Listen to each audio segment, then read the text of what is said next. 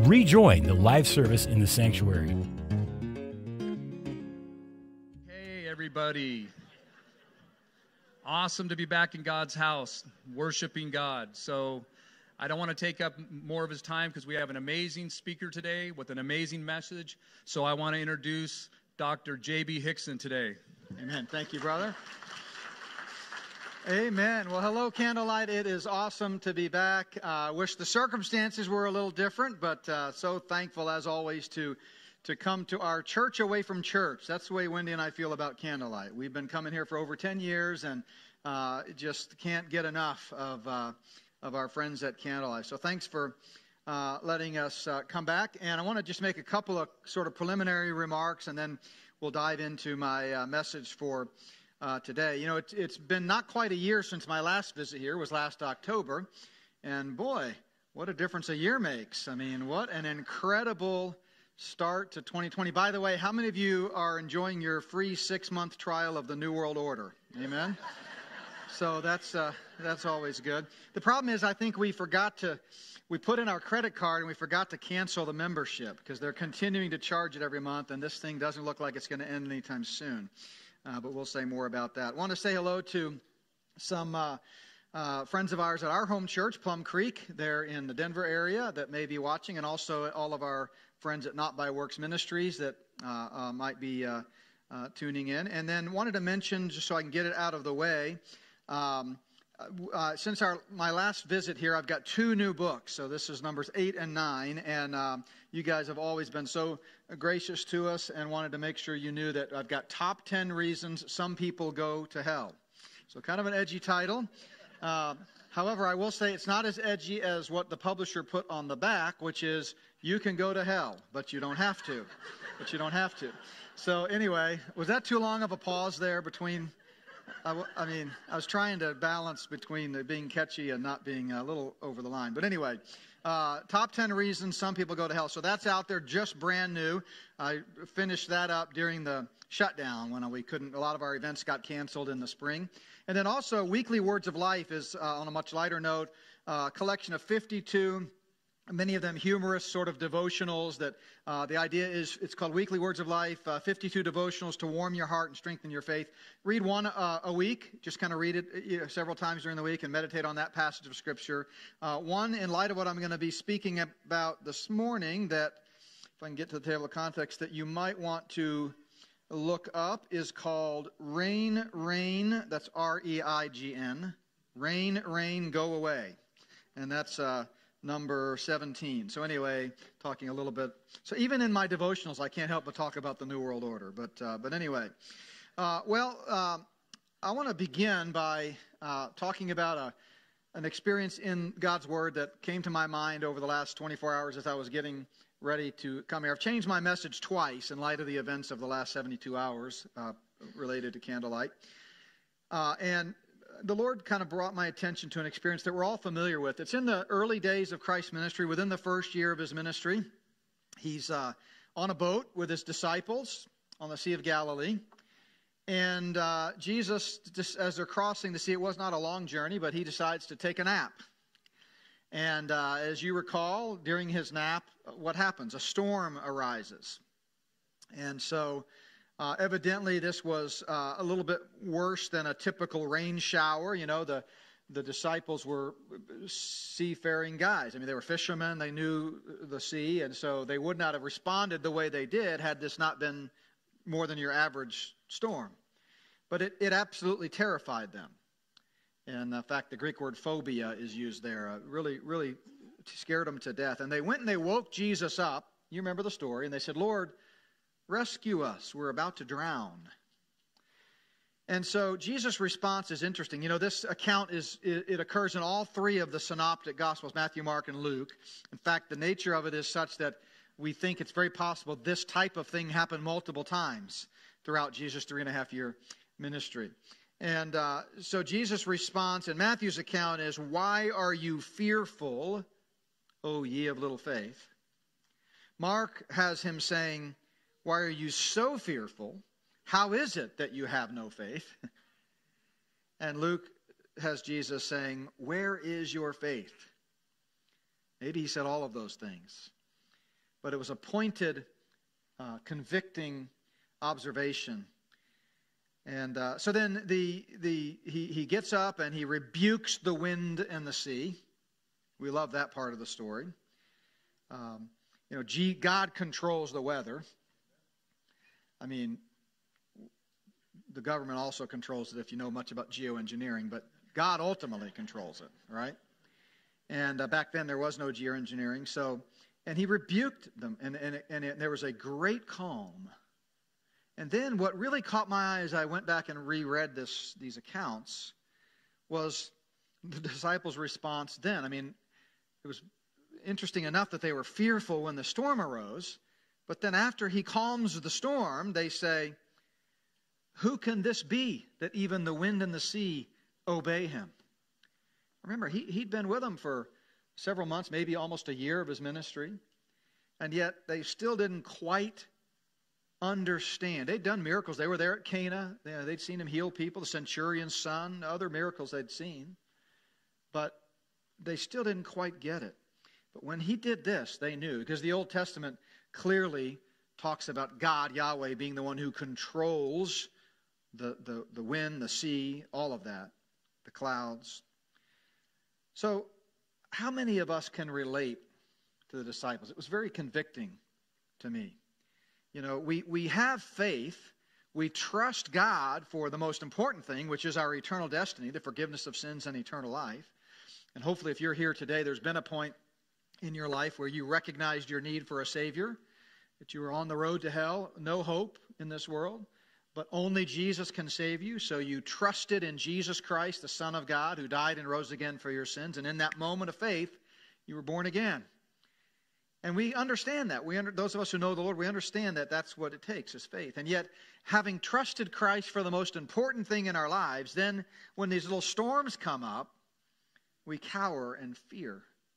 And we forget that the same God who paid the penalty for sin and defeated death, hell, and the grave eh, can easily handle a little problem on the Sea of Galilee. So, the Bible has a lot to say about faith. Uh, I'm preaching through the book of Hebrews right now, and uh, a series called Trusting God in Trying Times, very appropriate for what we're facing these days. And Hebrews frequently talks about having a steadfast faith, not casting away your faith, which has great reward, looking unto the author and finisher of our faith. Faith. Well, I don't know about you, but these past six, seven months, whatever it's been, it's been pretty hard for me to keep my eyes off of the storm and on the Lord. Can you relate? I mean, this world, this country, this pandemic, this government, the here and the now. It's hard not to be riveted. And then if we do stay riveted to that, we become fearful. And of course, the mainstream state run media is not helping. Um, and the reason I changed my message for today is that when CNN decided to disparage a man of God and Candlelight Fellowship, our church away from church, less than 72 hours ago, man, I could hardly stand it. I mean, I had seen the local uh, coverage. What's the uh, the poke the poke me or the spokesman or something, whatever it is. All they do is poke people and pick a fight. But anyway, whatever that. No, I'd seen that, and you know, you want to pick on Paul, that's fine. He he's he can handle it. I even pick on him now and then. But you pick on his wife, Brenda man, I, I, want. I mean, I wanted to just, well, I wanted to get in the flesh. But anyway.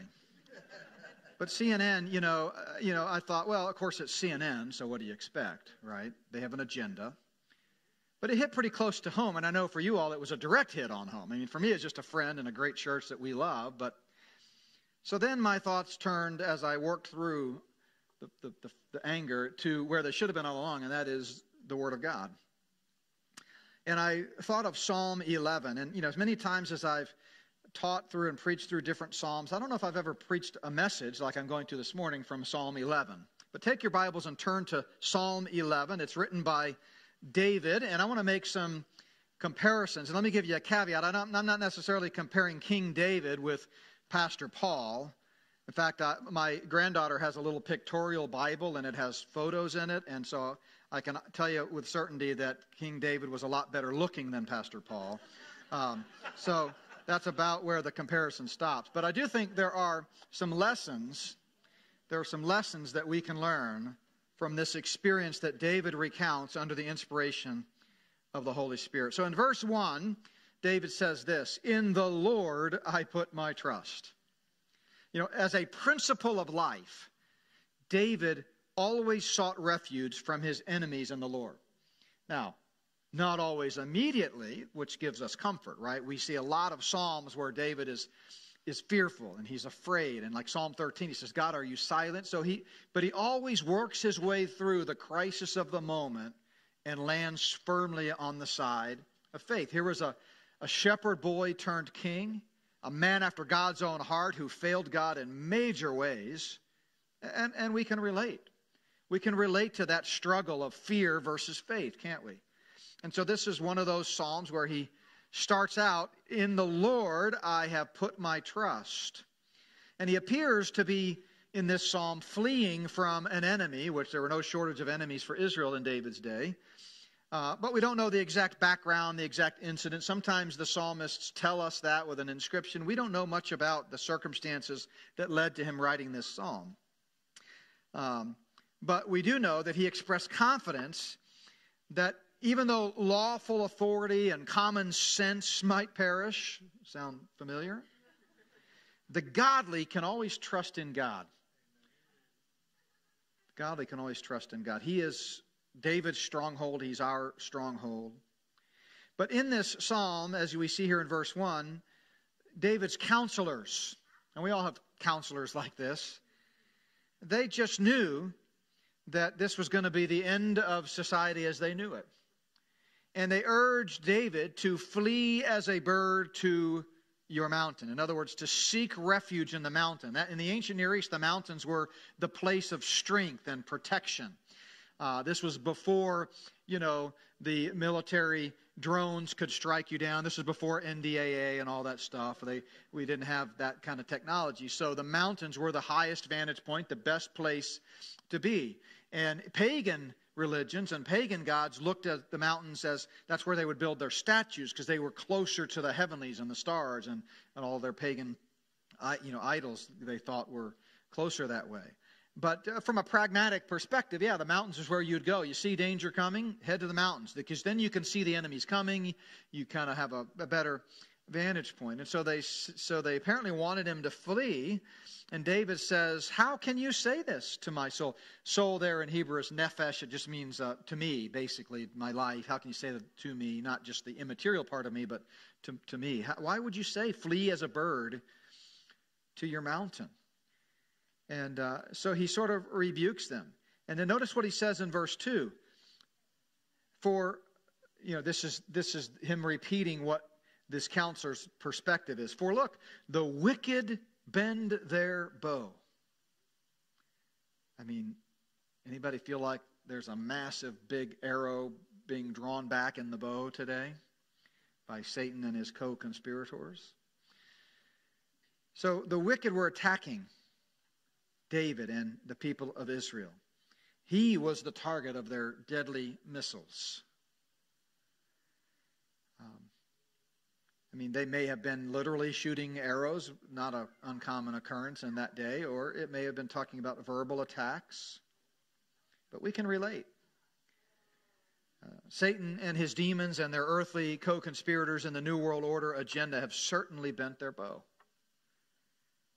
So we can learn from this. And he goes on, they, they shoot, shoot secretly at the upright in heart. Secretly.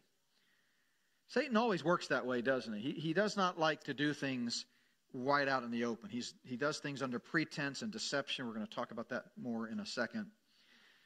But as we look around us, we see uh, Satan's Luciferian elite secretly trying to usher in a world system of total global dominance and control. Secretly. They're doing it under pretense, a pretense of a pandemic, for example. But that's the way Satan works, right? Satan, Satan doesn't come up and say, hey, here's a nice, big, shiny apple. When you take a bite of it, you're going to drop over dead. So have at it. Hope it works out well. He doesn't tell us the full story. That's the way he operates. Jesus reminds us that Satan is a liar and the father of lies. Everything he speaks is done out of false pretenses. And then notice, David's faint hearted counselors evidently felt that the very foundations of their nation were in danger of being destroyed. If the foundations are destroyed, woe is me. What can the righteous do? What can we do? They were thinking, of course, in their day of the Mosaic Law, the Judaic institutions. They, they, they felt distressed and panicked over the possibility that this could be the end. I'll confess, I've been there. Many faint hearted people have similarly looked around us today and, and see foundational elements of our society under attack. Here in America, for 244 years, we've been built upon the foundations of a constitutional republic with certain inalienable rights, and yet we see those being shredded. What can we do? And then I love this. David says, The Lord is in his holy temple, the Lord's throne is in heaven. That's what we forget. David's perspective was that Yahweh is on his throne. And that nothing happening on earth, though it may seem like it's going to shake the foundations of the earth, is going to shake God's throne. It's not like God's sitting on the throne and an earthquake happens or a heaven quake happens, and he goes, Oh, I didn't see that coming, and falls off the throne. It doesn't work that way. Yahweh is sitting in perfect control over the affairs of Israel and the affairs of the world. And guess what? The affairs of the United States. So the pagans thought their gods dwelt in heavenly temples. But Yahweh is the only one who really did. The Lord is in his holy. Holy there means one of a kind. Nothing like it. There's only one temple. It's God's, right? and the Lord's throne, only one throne, and it's in heaven. And we see time and again, if we take time to let the fog lift a little bit and really focus on faith instead of fear, where we should be all along, that time and again God proves himself faithful. Even in this latest little cowardly attack from CNN. Uh, Pastor Paul was telling me yesterday that, you know, they linked in this hit piece that they did to, I guess it was Paul's Facebook page or the church's you know YouTube page or something because they wanted to show a link to where Pastor Paul talked about the, the virus and uh, uh, the church's response, which, by the way, for anyone who takes the time to watch it, was an extremely reasonable, reasoned, and critically thought out approach that anyone should have. If you're sick, either stay home or wear a mask, whatever. Just be, be normal. When you have the virus and you have a flu or something, be wise. We don't need the government to tell us what to wear and when to worship. But anyway, they, they like they so often do that they twisted it. And but here's the way God showed that He was in control. The link that they sent people to, if you keep listening to it or watching it, presents the gospel in perfect clarity. so, so here's CNN as actually a tool in God's hand to lead people to the gospel. Now, if that's not an indication of God's sovereignty, I don't know uh, what is, right? Uh, can anything good come out of Atlanta? That's what I have heard. I think that's the NIV version somewhere. I don't know. Um, so, but notice he goes on, his, God's eyes behold, his eyelids test the sons of man. This is an anthropomorphism, basically saying God is watching all that's going on. God's on his throne, watching what's happening on the earth, and none of this surprises him. He's in full control. God is not unaware of David and his people's plight. And guess what? He's not unaware of our plight either. Um, he uses the word test there at the end of verse 4 and then again here at the beginning of verse 5 the lord tests the righteous now that word in english sort of implies like it's a something you have to pass or fail that kind of but that's not the particular word that's used here in uh, Hebrew. It, it's the word bachan, and it's used 28 times in the Old Testament, twice here in Psalm 11, and it literally means to search out or examine.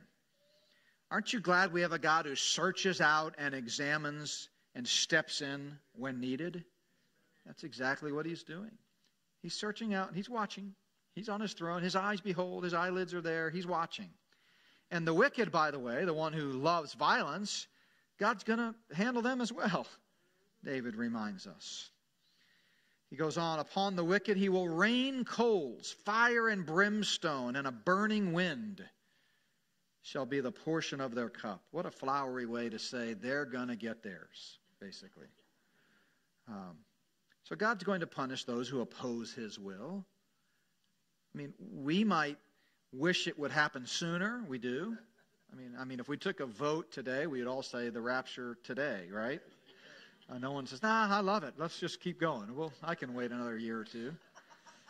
But it's not up to us. God's in control, and uh, you know, perhaps David here is, of course, he's writing under the inspiration of the Spirit, but perhaps he has in mind the destruction of Sodom and Gomorrah. But that fire and brimstone there can can also be translated in Hebrew snares. In other words, David is describing a final judgment for the wicked where they're going to be trapped. They won't be any way out.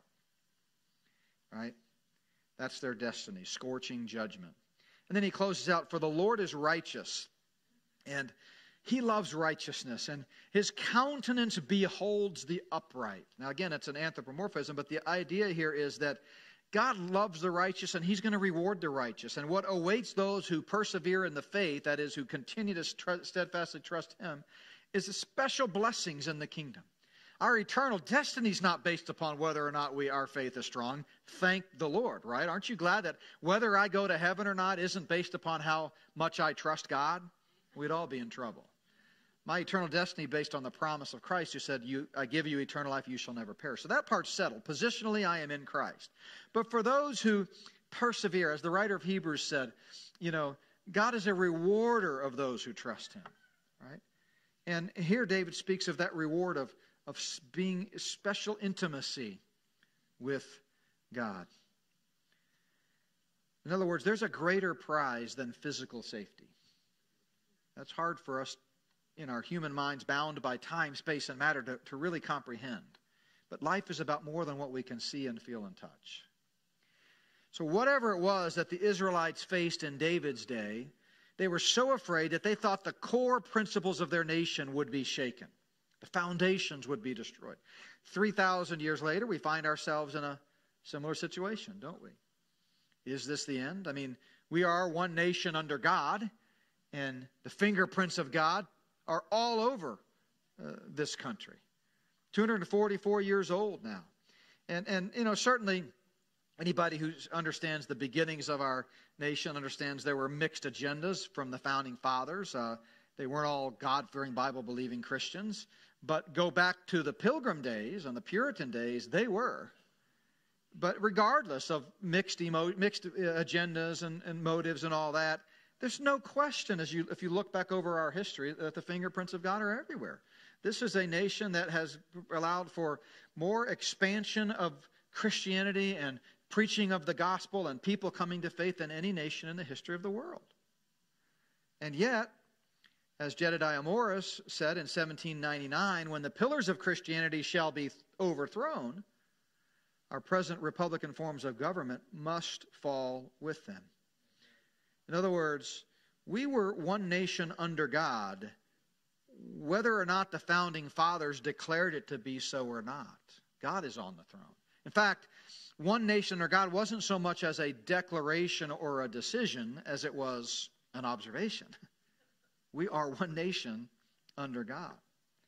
And yet, a lot has happened since those early days when William Bradford and the Mayflower Pilgrims and Puritans landed on the shores of what would become Massachusetts back in 1620. Some 150 years later, the founding fathers acknowledged the obvious. As I said, it was an acknowledgement God is on the throne. But 244 years after that, today, where are we? What do we do when the nation we love so dearly becomes the nation we fear? Or to put it in David's terms, if the foundations are destroyed, what are we to do? What are we to do? Is America's biblical foundation being destroyed? Our constitutional republic is, is predicated upon certain God given rights, inalienable rights. And when those rights begin to get trampled, we have a problem. Freedoms like association and the freedom of assembly, the freedom of movement, or the freedom of speech. You know, Benjamin Franklin astutely reminded us that we're not a democracy. A democracy is just two wolves and a lamb voting on what to have for lunch. A liberty, liberty, however, is a well-armed lamb contesting the vote. We are a constitutional republic. And we've abandoned our moorings. And yet, as Alexander Tyler noted, about the same time as the 13 original colonies were drafting our Constitution, he said a democracy, by its nature, is always temporal, temporary. It simply cannot exist as a permanent form of government. A democracy will continue to exist up until the time the voters discover that they can vote themselves generous gifts from the public treasury. From that moment on, the majority always votes for the candidates who promise the most benefits from the public treasury, with the result that every democracy will finally collapse due to loose fiscal policy, which is always followed by a dictatorship. You know, historically, throughout human history, the average age of the world's greatest civilizations has been about 200 years. We're 244 years old. That means we're living on borrowed time. And during those 200 years, again going back to Tyler, these nations have always followed the following cycle from bondage to spiritual faith, from spiritual faith to great courage, from courage to liberty, from liberty to abundance but from abundance to complacency. Complacency soon turns into apathy, and apathy to dependence, and then dependence back into bondage. If the foundations are destroyed, what can the righteous do? And I believe the foundations are being destroyed before our very eyes. You know, there are some things that Satan doesn't even have to hide anymore. you know, a lie told often enough becomes the truth, right? And so Time magazine, for example, blatantly came right out and said, does it even matter anymore, our Constitution? And the cover art shows a Constitution going through the shredder. Does it really matter anymore? I mean, I could spend, and we've got several DVDs out there that go into great, much greater detail about this. The Great Last Days Deception, uh, uh, an entire full-length DVD on uh, Red, White, and Bad, um, Illuminating the New World Order. Several uh, come to mind so we could spend hours talking about ways in which our foundations are being destroyed. But I want to focus on just three amendments from the Bill of Rights. Just three. First of all, let's start with the First Amendment the freedom of religion and speech and press and assembly, right? Is that under attack? Well, you better believe it is.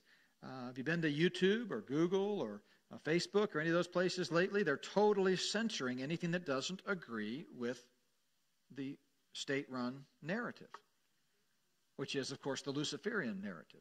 Uh, try speaking out against LGBTQ. I mean, have we really come to the point in our country where you quote a Bible verse that teaches God's clear divine design for males and females, which, by the way, is an attack on the very image of God in man, Genesis 1 26, 27. My dear, one of my dearest friends, maybe you've heard of him, Pastor Paul Van Noy told me one time when he was on my radio show that he sees the attack on gender, which I call the gender surrender movement, as one of the most demonic attacks in history. I'm sure he's probably said that from this very pulpit. Um, you know, when, when, when you see all unauthorized comments about vaccines and the fact that they contain aborted baby parts, which is widely known. I mean, it's on the actual, uh, you know, uh, insert. Uh, look it up. Or watch my Spirit of the Antichrist series next week, the next installment of that. I'm going to talk about that. So clearly, we don't really have the freedom of speech anymore. And if you know much about Operation Mockingbird, which was a CIA operation started in the 50s, still continues to this day, it came out widely exposed during the church committee hearings. Uh, clearly, it's all controlled, whether print media, radio, television, internet now.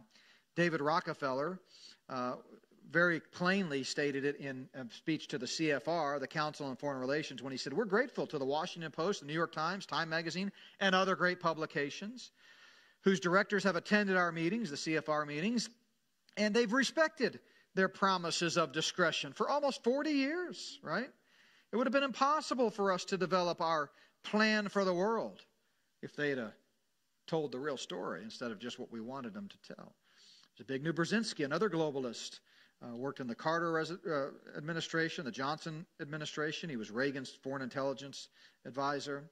He said, Soon the public will be unable to reason or think for themselves. They'll only be able to parrot the information they've been given on the previous night's news. And that's by design. But this is nothing new. Media has always been a propaganda mechanism. Perhaps that's why Thomas Jefferson once said, Those who don't read the newspapers know more than those who do. Turn off the mainstream media. And I promised not to get too political, and I was pretty good behavior on my first, but I mean, I'm done after this, so. I mean, what's what's Pastor Paul going to do? I was afraid he might call security between the service. Don't let him speak the second time. But you know, so I'll just mention and then leave it at that, and you can talk to me offline. Fox News is mainstream media. Turn it off. So uh, here's this is this will blow you away if you haven't seen this. This is from July 30th of this year, so just six weeks ago. Forbes magazine mainstream article telling us, me and you, hey, don't do your own research. I'm serious.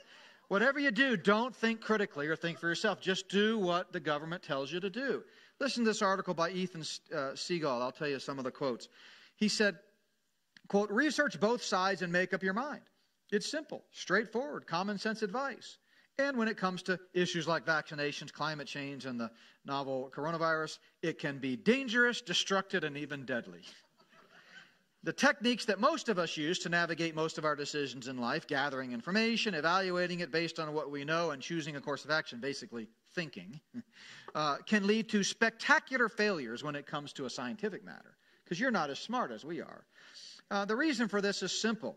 Most of us lack the relevant scientific expertise needed to adequately evaluate that research on our own. In our own fields, you know, we're aware of the full suite of data, but and how the pieces fit together. But when lay persons, that's you and me, espouse opinions on matters on those matters, it's immediately clear to us, to us, the elite, where the gaps in their understanding are and where they have misled themselves in their reasoning. Now watch this. Unless we start evaluating the actual expertise that legitimate experts have spent lifetimes developing, then quote, doing our own research could lead to immeasurable unnecessary suffering. Just step up, get on the train, and don't ask any questions. Yeah, I think it's fair to say that's just one quick example that the First Amendment has been shredded. Let's uh, talk about the Second Amendment. Um, you know, the, the freedom to, the right to keep and bear arms, right? Well, I mean, this has been under attack for decades. You know, we see everywhere you go, no guns allowed. What do you think this is? A free country, right? Of course, whenever you see a no guns allowed sign, what they're really saying is no weapons allowed. Attention criminals, this is a defense free crime zone. Uh, all law abiding patrons of this establishment have been disarmed for your convenience. Come right on in. And, and yet, we all know that the experts fully agree gun control works, right? A couple of years ago, there was a demonstration uh, to get rid of guns uh, in Washington, D.C. And to make their point, supporters of gun control left their shoes all across the lawn. Maybe you saw that. Of course, nobody said anything about another pile of shoes nearly 75 years earlier left by the victims of gun control. So, yeah, all in favor of gun control, raise your right hand. Absolutely. Uh, so, how will you defend yourself? That's the question, right? How are you going to defend yourself? Um, the great theologian Willy Wonka, I think, said it best. he reminds us that when seconds count, always remember the police are minutes away. So if your first instinct in a crisis is to pick up the phone, you probably need to rethink that. You know, we live in a society where pizza gets to your house faster than the police. The national average response time, I looked this up, for 911 calls, national average is 23 minutes. Might be worth mentioning, too, that the average response time of a 357 is 1,400 feet per second. so there's two ways to shield yourself from a violent attack. It's your, your choice. So, yeah, I think the Second Amendment clearly, and we could go on and on. Again, this is just, I'm just barely scratching the surface on some of the things we deal with in other, uh, other presentations. Uh, but what about the Fourth Amendment? This will be the last one that I look at. There are so many ways that our Fourth Amendment freedom from unreasonable searches and seizures has come under attack. Um, but before we talk about the big one that's really on everybody's mind today, we have to do some background research and talk about the Hegelian dialectic.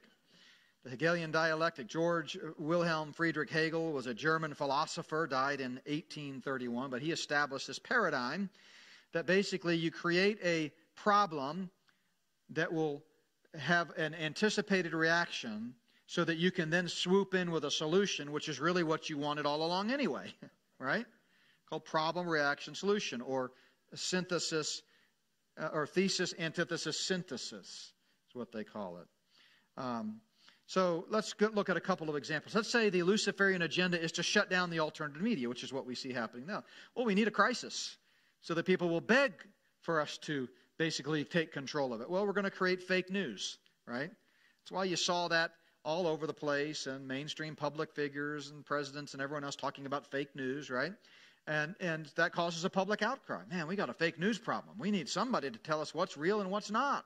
Because I can't decide for myself, and we already just read about how they don't think we should think for ourselves.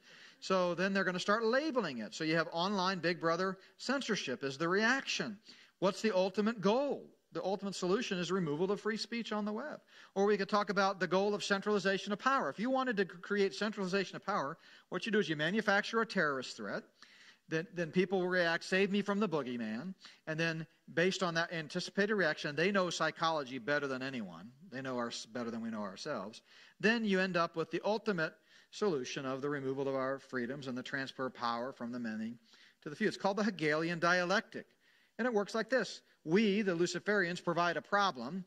You, that's me and you, provide a reaction that is anticipated. And together, and by together they mean just them, we will provide a solution. So, what does this have to do with the Fourth Amendment freedom from unreasonable searches and seizures? Well, do we see this happening today? Do we see any examples of the Hegelian dialectic unfolding before our very eyes? I believe we do. There's an agenda of global tracking, complete, utter police state. How are they going to do this? Well, you, you could do it through potentially a manufactured pandemic. So that people say contact tracing. I want to know where everyone's went. You got to can't use cash. You know, see signs up all across the country, and we've traveled all over since the pandemic. signs everywhere. Don't use cash, or you got to leave your name and phone number. Uh, you know, so they can contact tracing. Right? When was that even in the nomenclature before this? Not commonly. But the ultimate goal is the forfeiture of individual rights and full spectrum control. So, back to the virus. So, Moderna uh, is the one of several companies that the government has given billions of dollars to in the race to come up with a vaccine. Now, first of all, keep in mind that there has never in the history of humanity been a SARS coronavirus vaccine. SARS 1 still has no vaccine. Secondly, remember that for any vaccine, and I just looked this up last night, it, it, on average, it takes 20 years to develop a vaccine from full d- development in the laboratory to all of the testing to eventually full deployment. 20 years. In fact, I'm told the shortest vaccine development on record was seven years.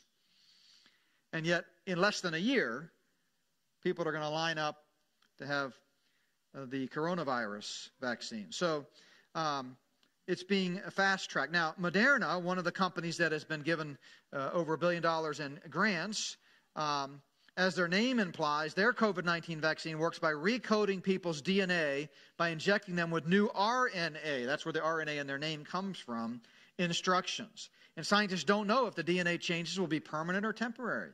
Now, keep in mind, Moderna only began publicly trading on December 1st, 2018. And they have never brought a single product to the market. I mean, I'd like to, I've done I've never brought a single product to the market either. Can I get a billion dollars? I mean, Not by Works could use it, frankly. um, the vaccine will be delivered through what is called a microneedle array, which is the short way of saying a human implantable quantum dot microneedle vaccination delivery system. and this was funded, of course, by the Bill and Melinda Gates Foundation. This is from 2017, July 17th, 2017, in Smithsonian Magazine. Easy as putting on a band aid. And, and you see the Bill and Melinda Gates Foundation up there in the right hand corner funding this. Um, and notice, I don't know if you can read it on the fine print there, but it's be available in about five years. Well, it's about four years when the Moderna vaccination is supposed to come to market in early 2021. So they were pretty much on target. This is not something that just came about. So it's administered by attaching something similar to a band aid to your wrist. This is from the article. The band aid then injects the vaccine into your skin via small micro needles that are about as tall as two hairs are thick, right? Um, and after wearing the band aid for a short length of time, you can discard it, and the vaccine is invisible to the naked eye, but it can be read by a smartphone held over the vaccinated area. Now, what else does it do? Well, the enzyme that is uh, used to help this do its job is called luciferase. Now, you can't make this stuff up. I knew I would get that reaction there. Luciferase, the enzyme, was first discovered by a French pharmacologist named Dubois back in the 19th century. So this is nothing new. They didn't invent luciferase. The name has been around. We have no idea why he called it luciferase, and it would be, you know, a little bit of an overreach to try to speculate. But, I mean, it's worth noting that it's called luciferase regardless of why it might be called that, but it's luciferase is a generic term for the class of oxidative enzymes that produce bioluminescence and allows the biological process to be commonly viewed and seen, and, and all the activity in the cells can uh, be seen. And I read, according to Current Opinion Biotechnology Medical Journal, that, quote, opportunities for using luciferase continue to expand. Um, so, luciferase, okay? That's what makes Moderna's COVID 19 vaccination readable long after the victim has been injected. Luciferase. I just like to keep saying that, just maybe it'll sink in. Luciferase genes can be produced in the lab through genetic engineering for a number of uh, purposes. Uh, the, the readable, bright but invisible luciferin light shines out of the vaccine as a, and it's a patented information delivery system. The patents go back decades. Uh, but just what is it delivering? Well, it's reading information detected in your body, things like your blood pressure, your temperature, diseases, but it also has the capability for delivering much more information, like your physical location, your bank account information. Have you been immunized? It's basically an you know, immunity passport, right? See, they're not going to have to, you know, put a gun to people's head and say, take this vaccine. I mean, that's, you know, people think, oh, we got to stop the military from doing that. That has nothing to do with it. They're going to get all the low hanging fruit first, which is most of the people in our society will line up to do it just like most of the Christians in World War II helped get people on the trains. And then those who don't want to do it because they think for themselves, they'll say, fine. You just you can't go to the grocery store. You can't get money out of the bank. You can't go shopping. You can't travel. You can't get on a plane. This is already happening in China. Satan's co conspirators have been talking about this kind of thing for decades. Uh, Carroll Quigley, former Georgetown professor and Bill Clinton's mentor, in his famous book, Tragedy and Hope, in which he exposed the plan of the Council on Foreign Relations and Luciferian elites to do this, he said uh, that basically uh, we're going to come to the point where man is numbered from birth and followed as a number. Brzezinski, again, worked in the Reagan administration, among others. He said, Soon it will be possible to assert almost continuous surveillance over every citizen. The most uh, personal information about every citizen will be tracked. He also noticed, said that this is going to be gradual. See, they always do this gradually, right? The trilateral plan, referring there to the Trilateral Commission, which under David, David Rockefeller appointed Brzezinski to start the Trilateral Commission. Um, you know, we're going to do this gradually. Again, a reference to gradual here. The technotronic era involves the gradual appearance of a more controlled society. Dresden James, a British television writer and uh, uh, uh, author, said When a well packaged web of lies has been sold gradually to the masses over generations, the truth will seem utterly preposterous preposterous and its speaker a raving lunatic. He goes on to say, and I'm paraphrasing now because I don't have the exact quote in front of me, but it's in my Spirit of the Antichrist series on YouTube. He said something to the effect of, look, it wasn't the fact that the world was round that caused people to get all up in arms. It's not like they say, oh, the world's a globe. That's a big problem. It's, it was the fact that it wasn't flat. because they had believed the lie for so long, right? Uh, Pat Miller, author, said the best way to take control over people and to control them utterly is to take a little of their freedom at a time, to erode rights by a thousand tiny and almost imperceptible reductions, right? You know, today, wear a mask, tomorrow, who knows what. Dresden James again, the most perfect slaves are therefore those who, which blissfully and unawarely enslave themselves. I didn't show this cartoon this morning, but again, what are they going to do? It's my second service. I thought this was pretty funny, actually. Uh, we, we all draw the line somewhere, right? No masks. That's where I draw the line. Well, okay. No mandatory vaccine. That's where I draw the line. Well, okay. No biometric digital chip. That's where I draw the line. Well, okay. I'll get on the train. That Walt Whitman, uh, the uh, famous American poet, he was by no means a model of morality. But I don't know, he might have been onto something here when he said, once unquestioning obedience, once fully enslaved. And this picture stuck out to me. We've all seen ones like this from World War II. Uh, the crowds, you know, hailing Hitler. Uh, but this one was interesting. Here's this guy. I don't know anything about it, but here's one guy in the whole picture. Right? Do we see people like that today? When everyone else worships the government, are people going to be willing to think for themselves and stand up? Speaking of the Nazis, uh, Joseph Mengele, uh, the angel of death, he was called. He said, The more we do to you, the less you seem to believe we're doing it. And William Blum, who worked in the State Department, said, No matter how paranoid or conspiracy minded you are, what the government is actually doing is worse than what you imagine. So, you know, the Fourth Amendment gone. I mean, what's next, right? Is there ever a time to resist the government? Well, the Bible certainly thinks so. Peter and John, we see them resisting the government leaders. And it wasn't just the Jewish leaders they were resisting, the Jewish leaders were in cahoots with the Roman government leaders.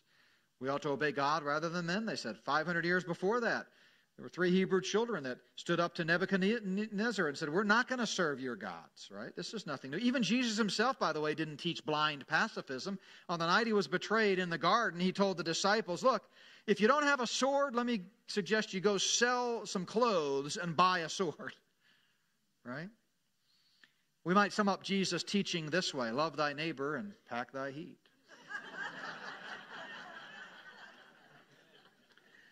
So, is it ever appropriate for citizens to stand up against tyranny? What is tyranny, by the way? Tyranny is unrestrained exercise of power, unjustly severe government, despotic abuse of authority. And tyranny is nothing new.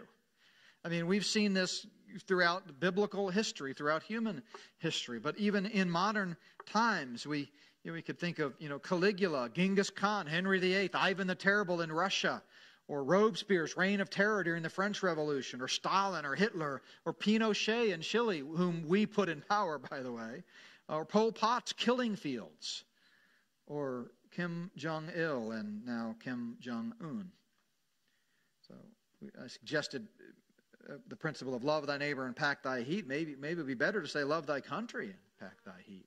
If you know history, and those who don't are doomed to repeat it. So, how should we respond? Well, very simply, remember the words of Proverbs 22 3. And someone reminded me this morning this is in Proverbs twice. A prudent man foresees evil and hides himself, but the simple pass on and are punished. That's the New King James. Here's the Living Bible. A prudent man foresees the difficulties ahead. This is a paraphrase and prepares for them. See, we're never to be scared, but we're to be prepared. If you're not prepared, that's when you have trouble. Now, the people in World War II that came out were the ones that hit out, right? Saw it coming, were thinking for themselves. Eugene Peterson puts it this way a prudent person sees trouble coming and ducks, but a simpleton walks in blindly and is clobbered. Or a wise man thinks ahead. A fool doesn't and even brags about it. So, are you prepared?